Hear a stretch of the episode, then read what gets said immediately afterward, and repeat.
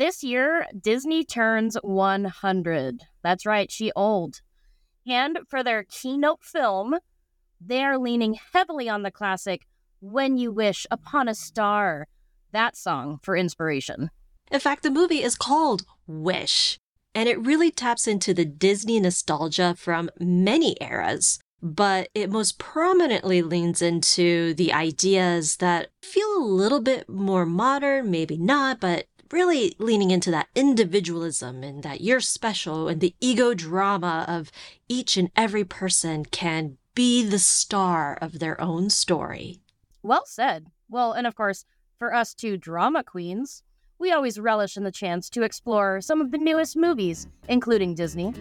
She's Kaylee, I'm Tuesday, and you're listening to Whiskey and Popcorn.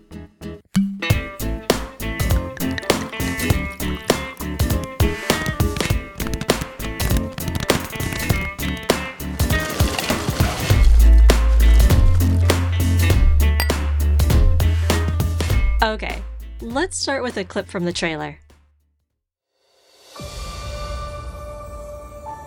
Imagine a place where wishes come true, where your heart's desire can become a reality. What if I told you that place is within reach? All you have to do is give your wish to me.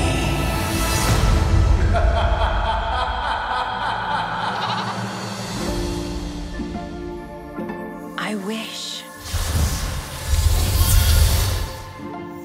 Whoa, whoa! What was that? Whoa, what are you doing? Valentino, don't eat that! It didn't work. When does the magic happen, huh? It is so Disney sounding, isn't it? Oh, very. And a quick synopsis. So Wish is a story about a young girl. Her name's Asha, and she's actually voiced by Ariana DeBose, and she lives on an island that's ruled by this sorcerer, Magnifico, by the one and only Chris Pine. The sorcerer grants this one lucky person in town a wish every year. But in return for living on the island, Magnifico takes a person's dream and stows it for safekeeping when they become an adult.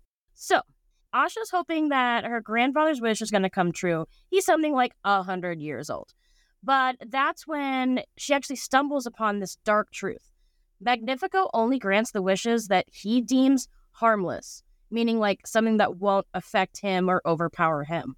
So obviously she is distraught, and she wishes on a star oh, and gets a more direct answer than she bargained for, when this little troublemaking star starts showing up around her and her friends.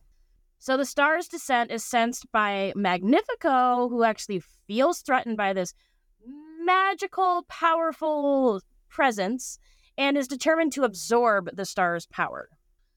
So I guess that's like the plot in a nutshell, but a lot more happens in the film, of course, and there are a ton of Easter eggs. So, Kaylee, thoughts? I mean, on the whole, I enjoyed it. It was cute. It was a decent escape, which is like the lowest bar for me when it comes to a movie. It was just adorable. Did the movie's message really land with me? Not really. What I loved most about this film, though, were the songs. The music overall was really good. I mean, DeBose's voice is incredible. Incredible. And of course, theater nerds will know her from like Hamilton. She is just fire. I loved her. She gave so much life to Asha. And then the other thing I actually really enjoyed was the animation itself, primarily the backgrounds and sceneries. They looked like they were hand painted, like impressionistic style. I interpreted that as a nod to the old classic hand-drawn Disney films. It was just very pretty to look at. So even though this was computer animated, the artistic value in the scenes was very high. And I mean, it had all the colors, really beautiful to look at.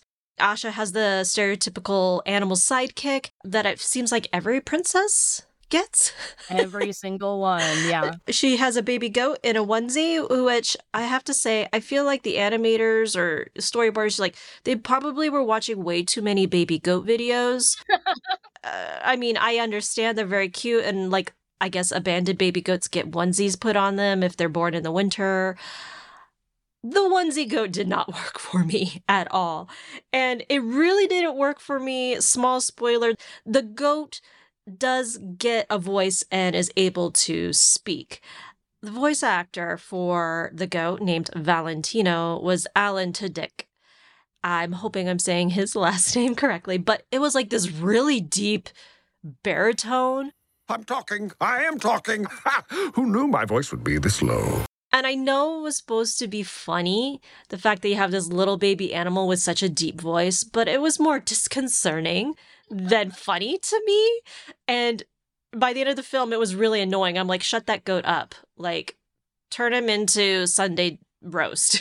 This is not working for me at all.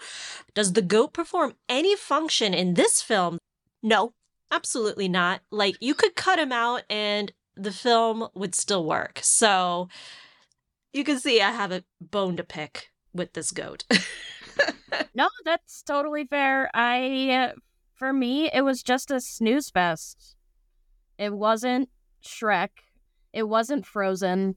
It was very much like what you were tapping in on. Same tropes, same goofy sidekick.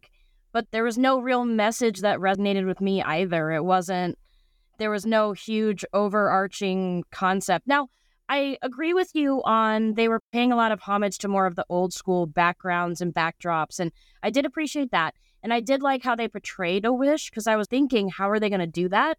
How do you have a concept of a wish? They had a unique way of doing that. But for the most part, snooze fest, I just, I wasn't really impressed. It was just kind of, it's almost like they just had to have a quota this year, and Wish was like their last little checkmark quota for how many movies they had to have this year. That's kind of how it felt. Like, you're not making a Rembrandt, you're just trying to burn and turn. Yeah, which is a shame, because like this has been touted as like their big film for the one hundredth anniversary. And I'm not going to spoil the Easter eggs. You will recognize them when you see them, especially if you are the Gen X or millennials, maybe even older, the boomer generation. Like, you'll know the Easter eggs when you see them. And they're cute and they're sweet. And did they belong? Did they advance the story? Again, I'm just like, snooze fest, maybe not quite so much for me. But I think actually my biggest beef, aside from it just feeling rather rote, is it didn't resonate with me, the idea of you're special. You are the individual. The only redeeming grace is that Asha is a selfless being. Like, her wish was to make her grandfather's wish come true. Every other person on the island or whatever seems to be selfish, which is a very human nature thing. And I don't know about you, Tuesday, but I'm so tired of seeing people have such big egos in our society.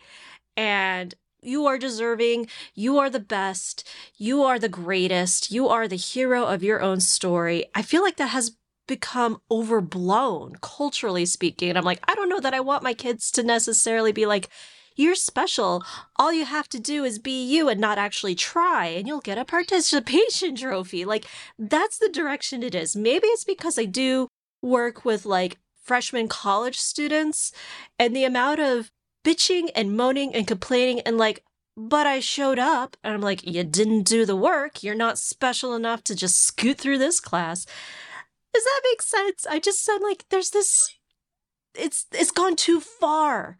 The individualism, the, the ego drama, as I said at the top, like, we've created a society of where people don't care about other people. They only care about themselves. And while it's, you know, pretty harsh to say, hey, Disney, you're the root of this. But I'm like, if this is a kid's movie, it starts when you're young.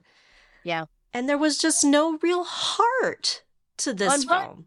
What happened to the good old days where Bambi's mom died? You know, The, the kids need some trauma in their lives to, like, knock them down a peg, and then you could pretend you're special.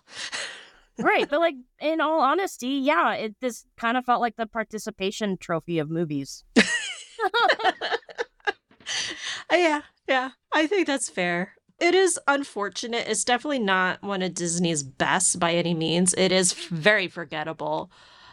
I think the Pixar movie earlier this year, Elemental, was much better, even though that got a lot of heat from other critics. I quite appreciated that film.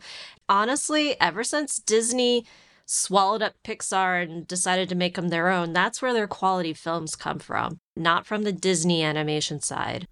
On that note, let's pour out some shots for this film Tuesday. Uh, what are you going to give it? The sad but very real two shots. For me,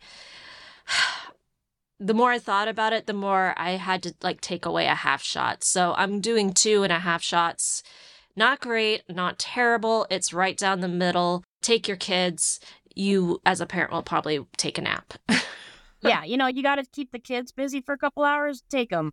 But don't think your life is going to change any. Yeah. And then drinks. What are you drinking, Twos? Okay, so I found something super fun, and it's purpley and sparkly. Mm. It's called a Galaxy Moscow Mule. And so that's going to be lime juice, vodka, ginger beer, so very standard. But then you have this beautiful butterfly pea flower tea that really gives it that color pop. And I highly recommend it. It is beautiful. Oh, I like that. And this film does have a beautiful color palette, so that will match. I also went with a celestial theme, but mine is more star-colored. It is called Sparkling Stars Champagne Cocktail. What it is, it's cognac, Grand Marnier, simple syrup, and then white wine, sparkling, or champagne if you can get it. And then you just need edible glitter, like in silver, and then you need edible glitter stars in gold. So you line the rim with your sugar and edible glitter. Um, it's very pretty, and it looks exactly like the star character in the film. And, um, you know, it'll probably give you a really big headache if you're like me and I don't really like champagne. But, you know, I will do it for this film. It sounds fun. I mean, if you're if you're drinking, you might as well have edible glitter involved. I mean, it's just so pretty. I'm, I'm going for looks, not okay. substance, which, you know, that's what this film is. Facts. Well, that wraps up this review. Have you seen Wish? We'd love to hear your reactions. Share them with us on Instagram or Facebook. Just look for Whiskey and Popcorn. And don't forget to subscribe to us on your favorite podcasting platform and also on YouTube. If you've enjoyed this podcast, share it with a friend. You can also rate and review us. And go ahead, give us those five stars. It's free. I'm Tuesday. And I'm Kaylee. Thanks for listening.